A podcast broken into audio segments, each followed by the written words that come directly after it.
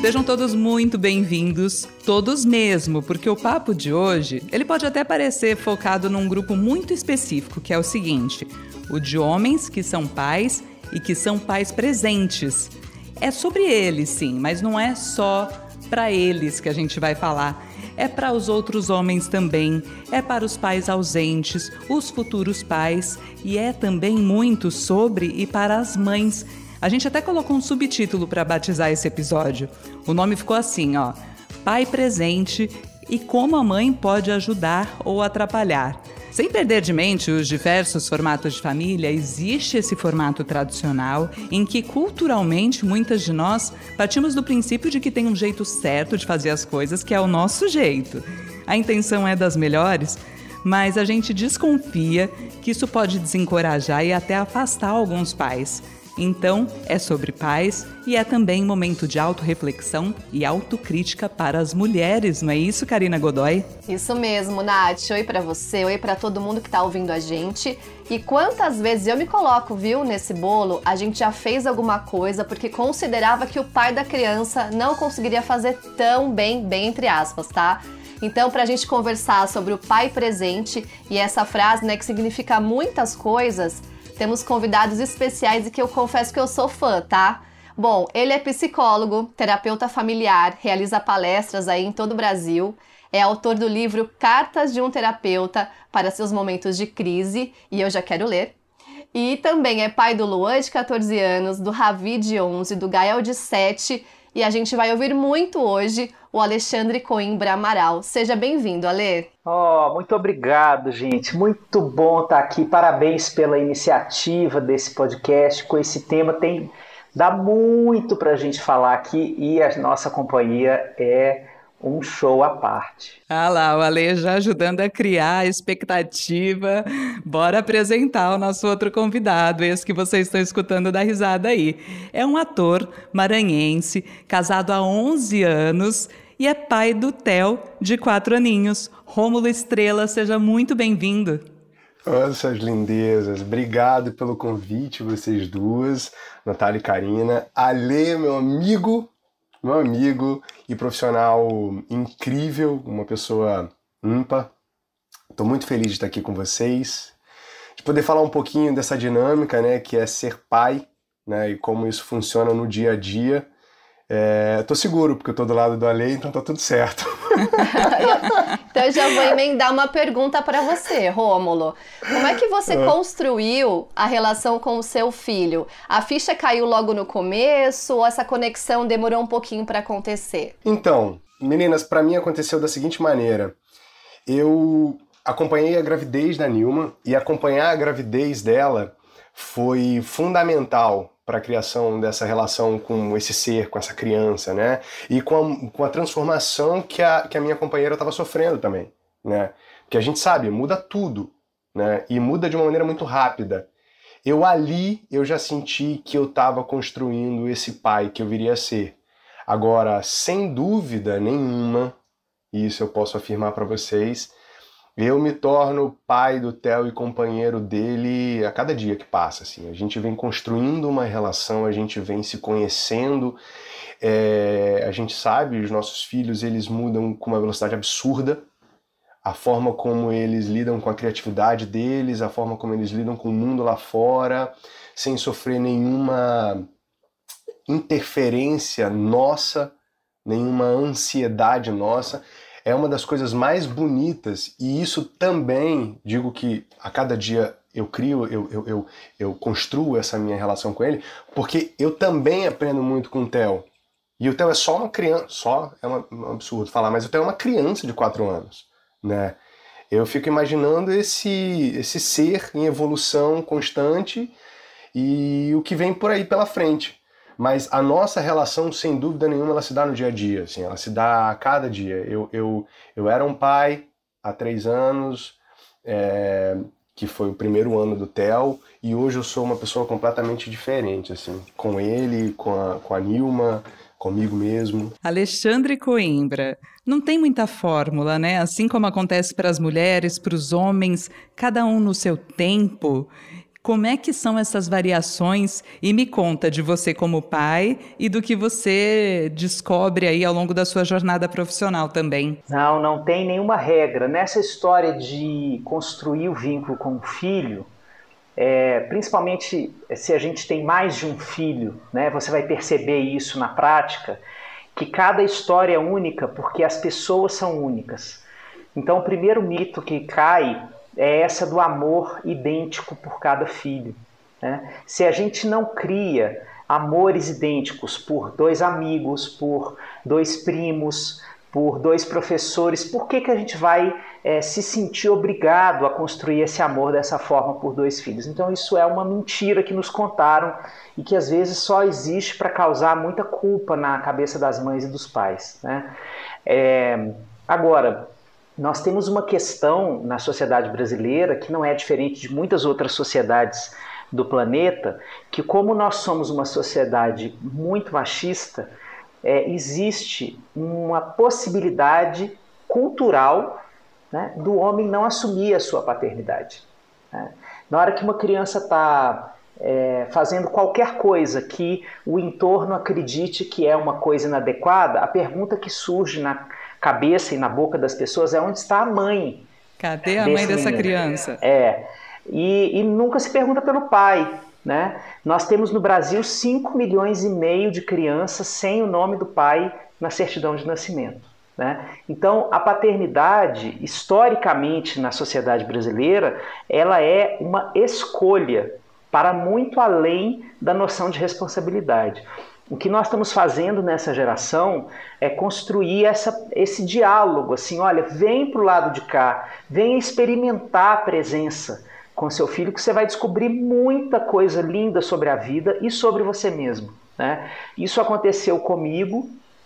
É, eu já tenho né, 14 anos aí de, de paternidade, 15 com a gravidez, teve um aborto anterior à primeira gravidez, então a gente estava há muito tempo sonhando com essa possibilidade. É, eu sempre tive essa sensação, Karine, Nath e Rômulo, que eu ia é, que eu ia construir uma biografia bem familista, assim, sabe? Que eu ia encher a casa de menino e, e, de fato assim a minha casa é tipo o QG das crianças aquela aquela casa que está sempre lotada de gente que a mesa do, do café da manhã vira a mesa do almoço os meninos vão chegando e saem. Sempre foi essa casa né? Agora na quarentena tem um, um toque de melancolia e porque isso não está podendo acontecer. Mas o que os meus filhos mais me ensinaram sobre mim e continuam me ensinando Primeiro é que eu não sabia de fato o que era a palavra amor. Eu não, não tinha experimentado ela nessa dimensão. É, eu tenho uma companheira, Daniela, mãe dos meus três filhos, a gente está junto há mais de 20 anos, quase 25. É, então eu, conheço essa dimensão do amor por ela e, e celebro esse amor por ela todos os dias, né? É, mas os filhos trazem uma experiência amorosa que envolve você olhar para si e olhar para as partes de você que você não quer ver. Então, o filho, ele é um grande mestre, né? O bebê tem aquela cara bochechudinha, fofa, mas é como se ele chegasse para todas as partes suas que você foi colocando para debaixo do tapete que não trabalhou na sua terapia, que não quis saber, que diz depois eu vejo. Aí ele chega com aquela cara mais fofa do mundo, levanta o tapete e fala assim: Olha isso aqui, e balança o tapete na sua cara. Né? Então os filhos fazem isso com a gente, eles mostram pra gente. Né? O tempo e o Rômulo todo. rindo ali, porque tá se identificando, Rômulo? Totalmente. Eu amo, eu amo ver o, o Ali falar, porque é, é, é, é muito pontual, né? É sempre muito certeiro. Ele trouxe coisas aí que a gente olha e é bem isso, né? Porque a gente vai a gente escolhe esconder algumas coisas. E eu sou um fã da terapia. A terapia para mim, ela me ajudou muito, não não na minha, na minha não só na minha vida é, afetiva, como na descoberta do Rômulo, né? Quem é esse Rômulo e como eu quero me comportar e como eu quero me relacionar com todas as minhas questões, que são questões também, quando a gente começa a analisar, que vieram da minha criação, a relação que eu tive com meu pai, né? É... Bom, enfim, isso abre para um milhão de possibilidades, mas antes de qualquer coisa, eu queria falar de uma coisa que o, o Ale trouxe, que eu acho muito bonita, que é a coisa do estar presente, né? Essa presença que eu acho que na família, principalmente, na educação de uma criança ou das crianças, ela se faz muito necessária. Eu acho que esse é um primeiro passo para quem está se transformando em pai, para quem está no início de uma trajetória, porque isso vai ditar a forma como você vai se relacionar com seus filhos e com seu filho daqui, do, do momento em que ele nasce até o fim da vida, sabe? Isso é fundamental. Estar presente e atento a uma criança é algo muito, muito fundamental, a presença. E de verdade, né? Você falou sobre é, a gente lembrar das coisas que a gente viveu, né? Essa coisa da família. E eu até me lembrei de uma história particular aqui minha que eu vou contar para vocês. Meu pai foi lado político, então ele tem uma história assim mais pesada, né? Nesse passado dele, de, de morar fora, de ficar sozinho e tudo mais. E nesse período a mãe dele morreu, então foi bem sofrido para ele. E aí eu lembro que eu tinha uns 15 anos e minha mãe sempre me dava boa noite dando um beijo e tal. E meu pai não fazia isso, mas ele sempre foi muito carinhoso, sempre teve o jeito dele de ser carinhoso, né, de amar a gente. E aí um dia eu questionei, falei: "Pai, por que você não vai lá e beija a gente também?"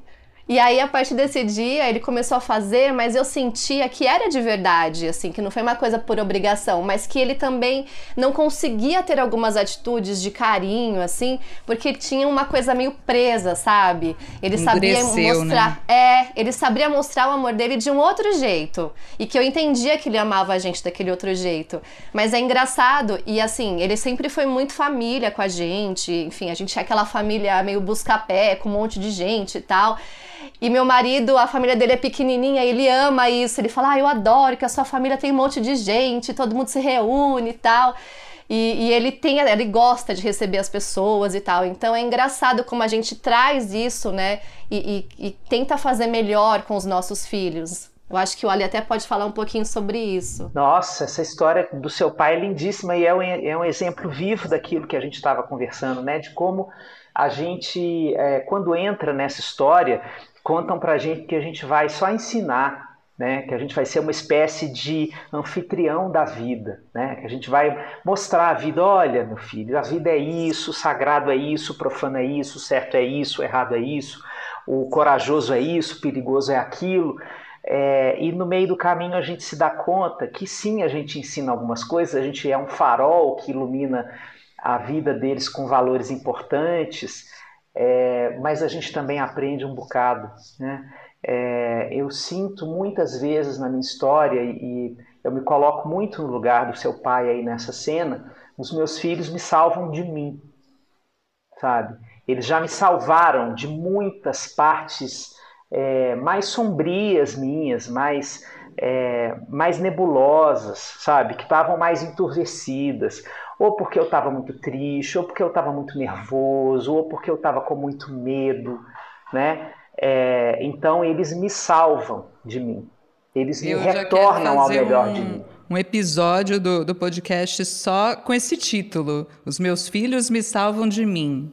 Imagino que ia render de conversas maravilhosas. Porque é muito louco a gente pensar, Nath, desculpa eu te, te interromper, mas é, é, muito louco a gente pensar que a gente não sabe das, como, como o Ale começou falando, a gente não sabe das coisas, de muitas coisas também. E a gente ter a tranquilidade de reconhecer, em reconhecer isso, é fundamental, né? E os filhos, eles, em determinados momentos, eles fazem exatamente isso. Eles, eles nos, nos salvam dessa, dessa questão, né? Eles tiram o peso de uma coisa que pra gente é extremamente penosa, é um peso, né? E que a gente acha que a gente tem que dar conta. Não, a gente não tem que dar conta. A, a, a própria quarentena, a pandemia mostrou isso pra gente. É, falei isso já com ali num outro momento. Ok estarmos frustrados e não sabermos o que fazer com esse momento sabe? É, e não tentar entreter a criança ou o filho de, qual, de sabe, de, de, de, como se isso fosse a única prioridade. Não, cara, olha, vamos reconhecer que o que não é, o que não está sendo bom para você agora também não é bom para o papai e o papai não está sabendo lidar com isso. Muito legal essa colocação. E a Ká é, lembrou desse momento do pai dela. Eu vou trazer o meu pai um pouco aqui para a história também. Meus pais são separados é, se separaram quando eu era adolescente, mas eu tenho uma, uma coleção assim é, de presenças do meu pai. A gente ficou, chegou a ficar muito tempo sem se falar, a gente se afastou bastante depois da separação, mas quando eu era criança, tem uma foto minha de fantasia de índio no, no carnaval, e quem passou uma, uma madrugada bordando aquela fantasia foi meu pai e era responsável pelas comidas. Minha mãe conta, essa parte eu não lembro, as papinhas e tal. Então, do meu marido, que é um super pai presente, eu não espero nada menos do que isso. Agora, assim, Ale e Rômulo, como é que vocês acham e o que, que vocês já sentiram na pele de, da influência da mulher da mãe da criança nessa história, porque eu acho que a gente tem potencial para atrapalhar esse processo, não? Olha, é, vou, vou, vou começar aqui por, por um toque um toque clássico aqui. Vou trazer Painho, né? Que morei 15 anos na Bahia, meus três filhos são baianos, eu passei a chamar Freud de Painho. Painho diz o seguinte: que a função do pai é realizar um certo corte naquela relação muito fusionada da mãe com o bebê. Né? Para o bebê descobrir que ele pode é, estar no mundo sem a mãe, né? que o pai pode ser uma figura muito importante, que outras figuras possam participar da vida dessa criança e que ele tem um mundo inteiro para descobrir. Então, isso é natural do processo. Né? Eu acho que a gente tem que ter compaixão com essa dificuldade das mães. Né? Por exemplo, Teve uma época que eu trabalhei, essa história é muito engraçada, vocês vão morrer de rir. É, eu trabalhei é, numa escola é, de jardim de infância. Eu ainda fico com essas, esses nomes assim, anos 80, ainda falo primário, ginásio científico, e ainda falo jardim de infância. É, mas eu estava num jardim de infância e o meu trabalho era o seguinte: era receber as mães na primeira semana de aula das crianças. Então era uma coisa muito, muito divertida. Obviamente eu estava muito é, é, empático com o sofrimento, mas a gente olhando assim com distanciamento é muito divertido que o humano tem um lado que beira o ridículo mesmo. Que é assim, os, os, as crianças que choravam não conseguiam, inconsoláveis, né? Não conseguiam entrar na sala, não conseguiam ficar com a professora. A mãe tinha um sorriso indisfarçável na boca e ficava falando assim: "Mas nossa, que coisa, né? Ela não, meu filho não conseguiu ficar, eu não sei o que está acontecendo". Aquela mãe que o menino chega e fala assim: "Mãe, pode ir embora, eu tô ótimo". Né? Essa mãe Fica até meio frustrada. como se não houvesse amanhã. Ali, eu passei por isso com o Theo, cara. Ah, conta, quero saber.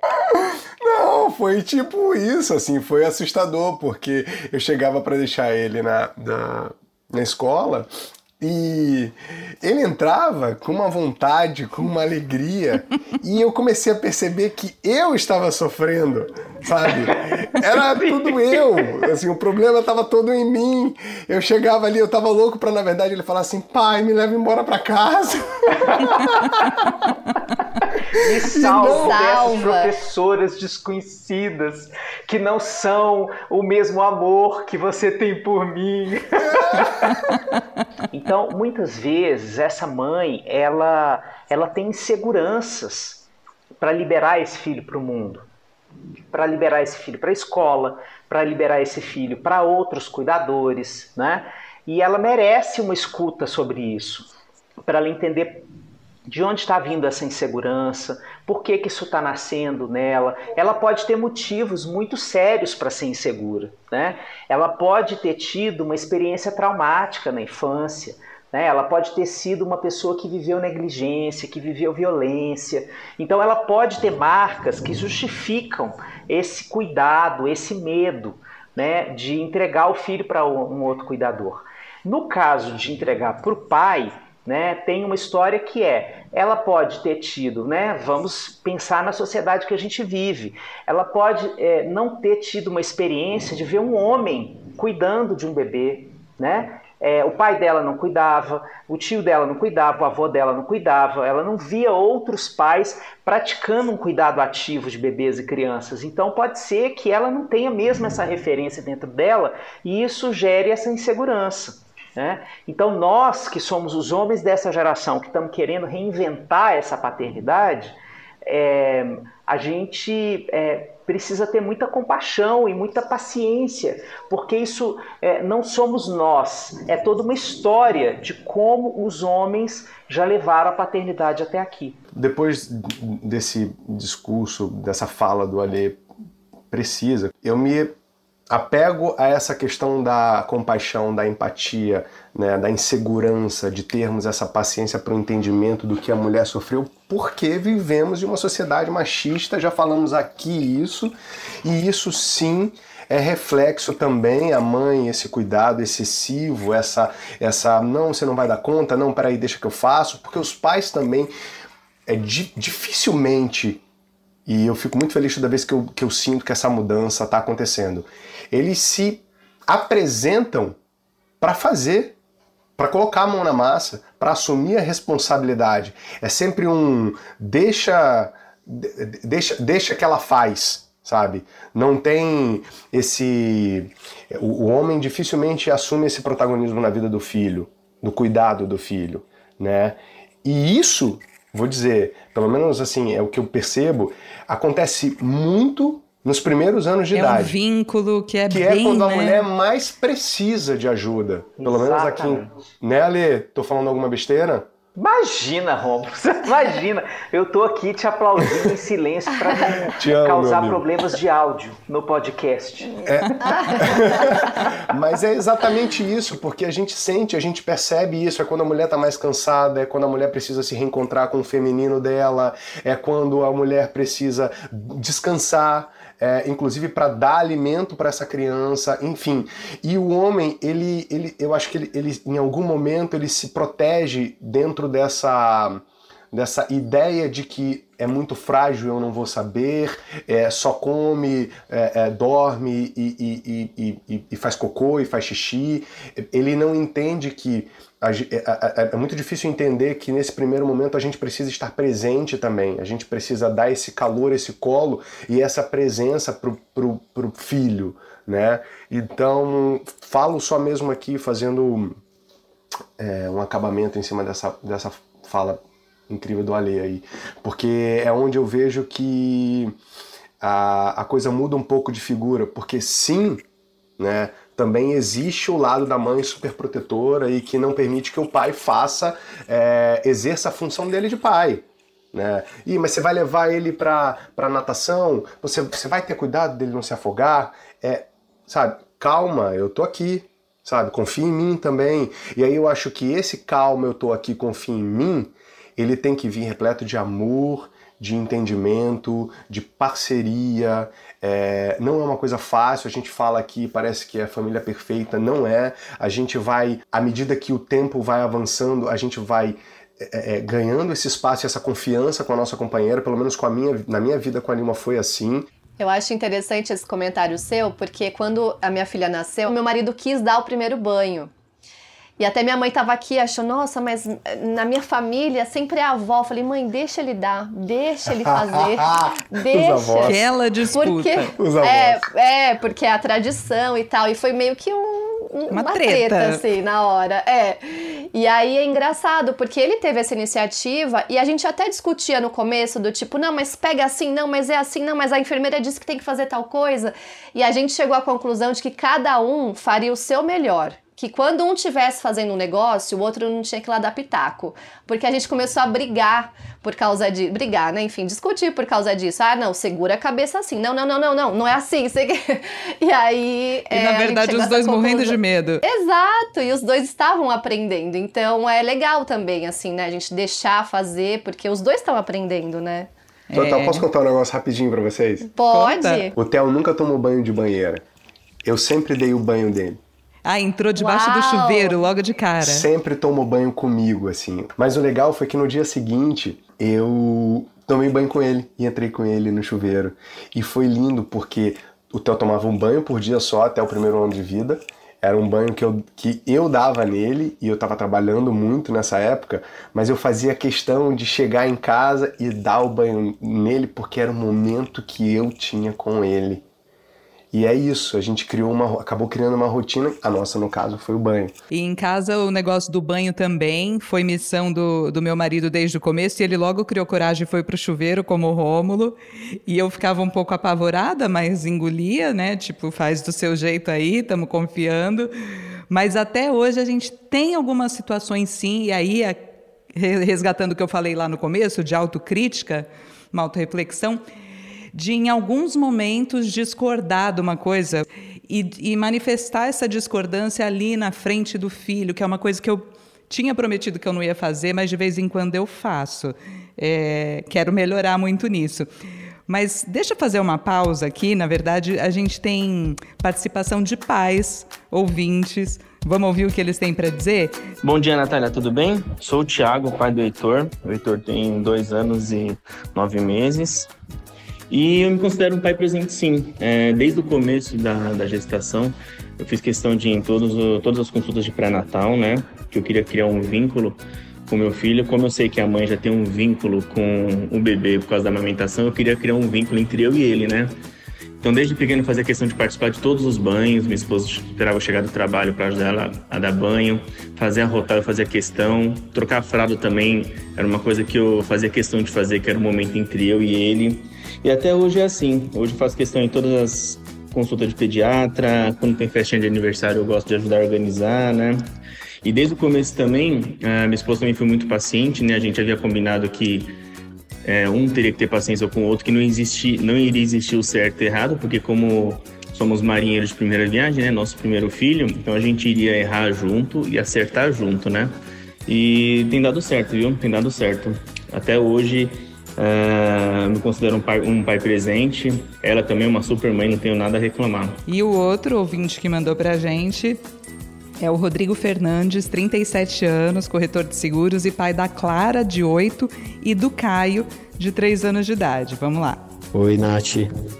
Eu sou o Rodrigo. É, eu sou pai de uma gatinha de 8 anos e de um moleque muito doido de 3 anos. É, o sonho da minha vida sempre foi ser pai, desde de, de moleque eu sempre sonhei em ser pai. Então eu participei e participo intensamente da vida deles, desde o nascimento, desde os dias de UTI com meu menino mais novo, até hoje no, nos estudos, no, acompanhando na escola, levando, buscando, brincando, fazendo lancheira, fazendo é, preparando mochila. Então eu participo de tudo. Nunca entendi que minha esposa tinha mais, mais obrigações do que eu nesse sentido, porque a gente é uma equipe lá em casa. E o que me faz sentir ainda um pouco intimidado é que minha esposa é muito, muito competente na área dela, que é educação infantil. Então, às vezes, quando eu acho que eu estou fazendo tudo certo, ela, de um jeito sutil, vem e me mostra que eu estou fazendo tudo do jeito errado né? Mas não tem coisa mais gostosa na vida do que ser pai. Então esse é o meu depoimento, espero que eu possa ter ajudado você na, na matéria que você vai fazer, tá bom? Beijo, tchau. Ai, muito legal, né? O Rodrigo, ele tá fazendo tudo do jeito errado ou ele tá fazendo do jeito dele? Isso também é importante para os filhos, Alexandre? Olha, é, sim, ele tá fazendo do jeito dele e a noção de certo e errado não tem a ver nem com o Rodrigo, nem com a companheira ou companheiro dele, caso o Rodrigo, por exemplo, tivesse uma relação afetiva e tivesse filhos, né? É, o certo e errado tem a ver com a formação de uma cultura. Cada família é uma cultura que se forma. Então, é, cada um da, uma, uma, dessas, cada uma dessas duas pessoas traz é, alguns valores da vida alguns que ela quer transformar. Você falou, por exemplo, aí agora, coisas que você prometeu lá desde a barriga que não faria, né? é, e todos nós vivemos essa arte de cuspir para cima também. A gente fala que não vai conseguir, de repente o cuspe cai na testa, né? É, mas então cada um traz essa bagagem do que quer é, contribuir, de como vai contribuir na formação dessa cultura familiar. E, e, quando a gente tem um filho, a gente entra numa negociação infinita sobre todos esses padrões, né? Como é que vai ser o parto, como é que vai ser é, o pós-parto, como é que vai ser o tipo de fralda, das, das, pequenas às grandes coisas. Em que escola ele vai estudar, a partir de que ano ele vai poder dormir na casa do amiguinho, né? Se ele vai na excursão da escola ou se eu não vou deixar, se ele vai ter liberdade para escolher a religião dele ou se vai ter que seguir a religião da família, coisa assim, todos os parâmetros que regem a vida de uma criança são negociados entre essas duas pessoas. E fora que a criança vai mostrando quem ela é, né? A criança vai dizendo para a gente e a gente tem um delay terrível no nosso olhar, né? Porque no início da vida a gente queria ou imaginava aquele bebê sonhado, não sei o quê, e de repente vem um bebê real que não é aquele. Bom, a gente tem alguns quadros, meninos, aqui no nosso podcast, e um deles se chama Alguém Riu de Mim. Porque sempre tem uma situação que você passa e se alguém estivesse assistindo, certamente essa pessoa daria umas gargalhadas. Tipo um Deus riu de mim ali, sabe? Ele tá assistindo. Então eu queria saber de vocês, se vocês já viveram algum episódio engraçado com os filhos. E aí, para que vocês pensem em alguma situação, vou contar uma particular aqui. É, não é do meu marido, mas é minha que foi durante a minha licença maternidade, eu estava sozinha em casa e eu tinha acabado de dar o banho na minha filha na banheira e aí desconectou o. o a, a, como chama aquilo, gente? Um. O, o, o, caninho lá, sabe, da banheira. Aquilo desconectou. Do, do ralinho, né? Da banheira. É, ladrão, e eu não vi. Né? Chama ladrão. Isso. eu não vi. E eu entrei no quarto e fui trocar a menina. E aquela água foi caindo e eu não vi. De repente eu estou. Ela era, tinha meses, sei lá, uns 4, 5 meses. Aí eu comecei a olhar o chão molhado, falei, gente, será que eu tô fazendo xixi? Não tô me ligando? Que, que xixi é esse? Que água é essa? E água entrando, assim, quando eu olho aquela água. Daí eu fui correr, tirei ela do trocador, joguei ela no berço, porque com medo dela cair do trocador.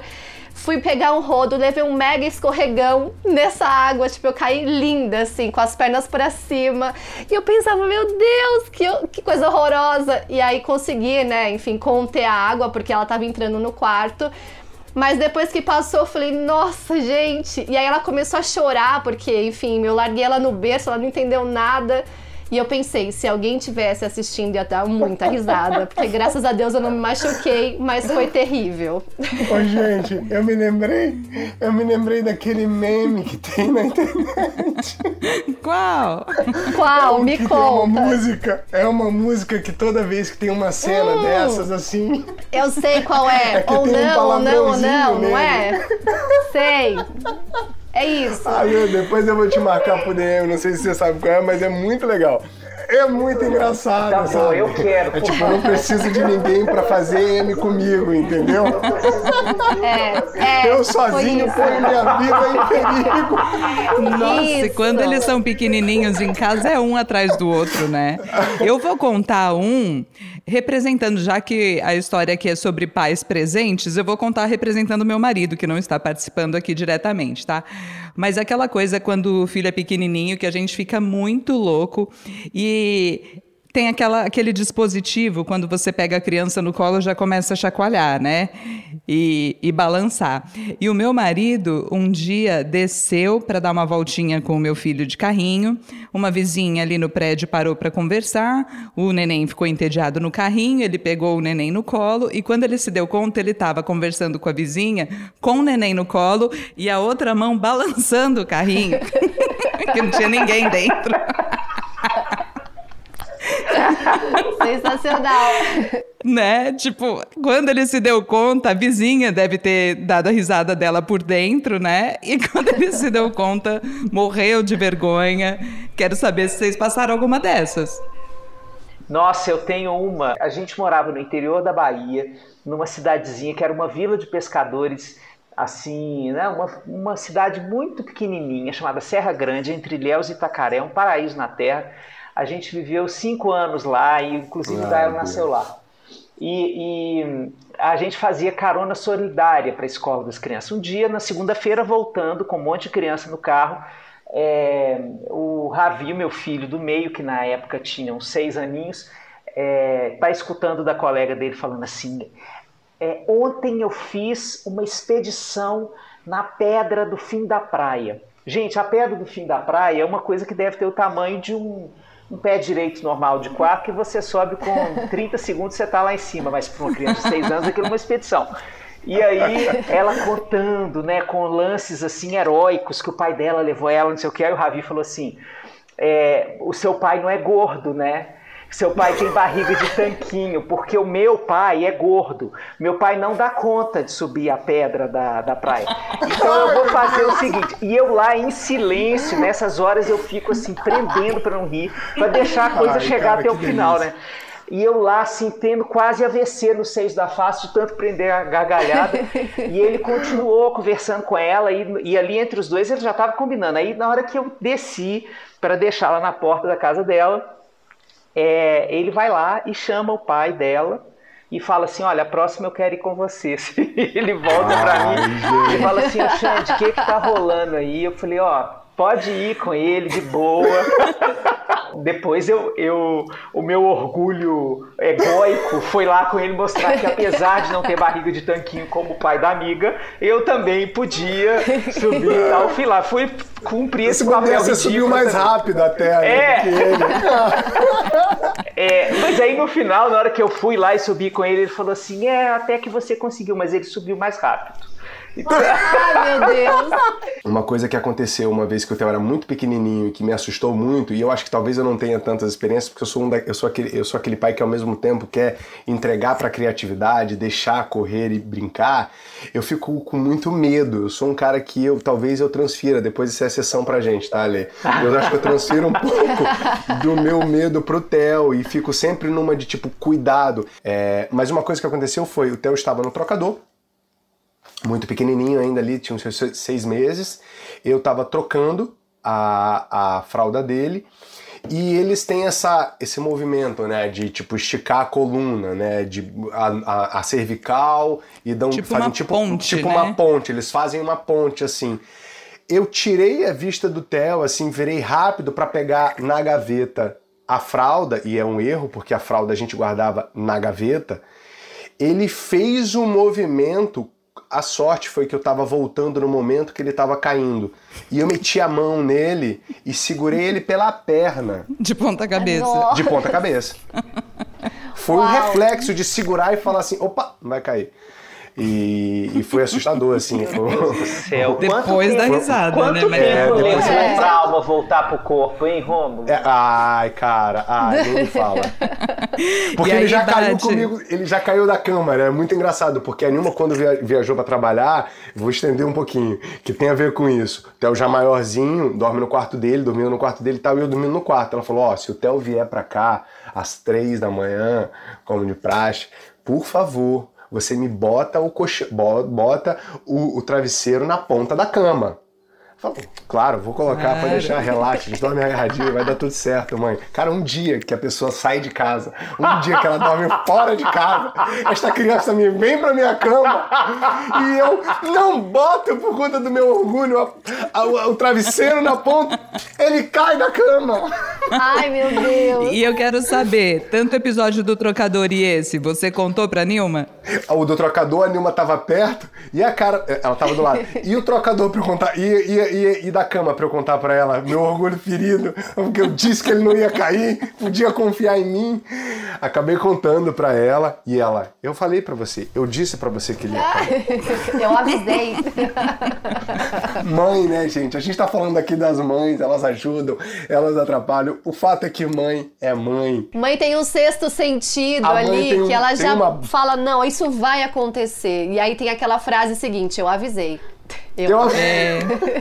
Mas em casa esse é o pai, é o Max, viu, que faz mais esse papel do que eu. E, e, ah, esse, é? Excesso, é, e esse excesso, na minha opinião, né? O excesso de toma cuidado, não faz, tal.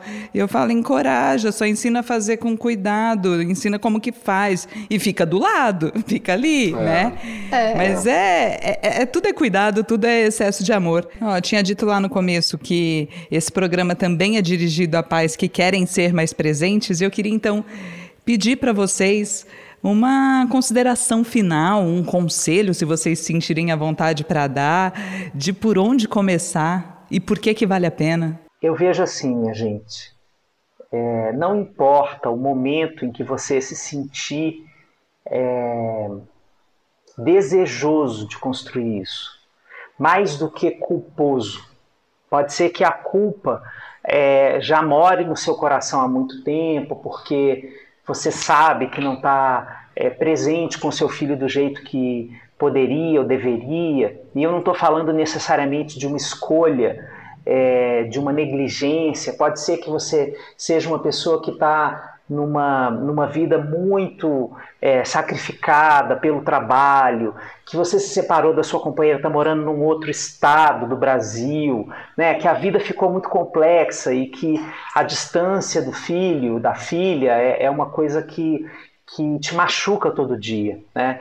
É, o Rômulo falou lindamente aí ao longo do episódio sobre é, a, a importância dessa presença para a criança, é, mas eu quero te convidar a pensar na importância dessa presença para nós.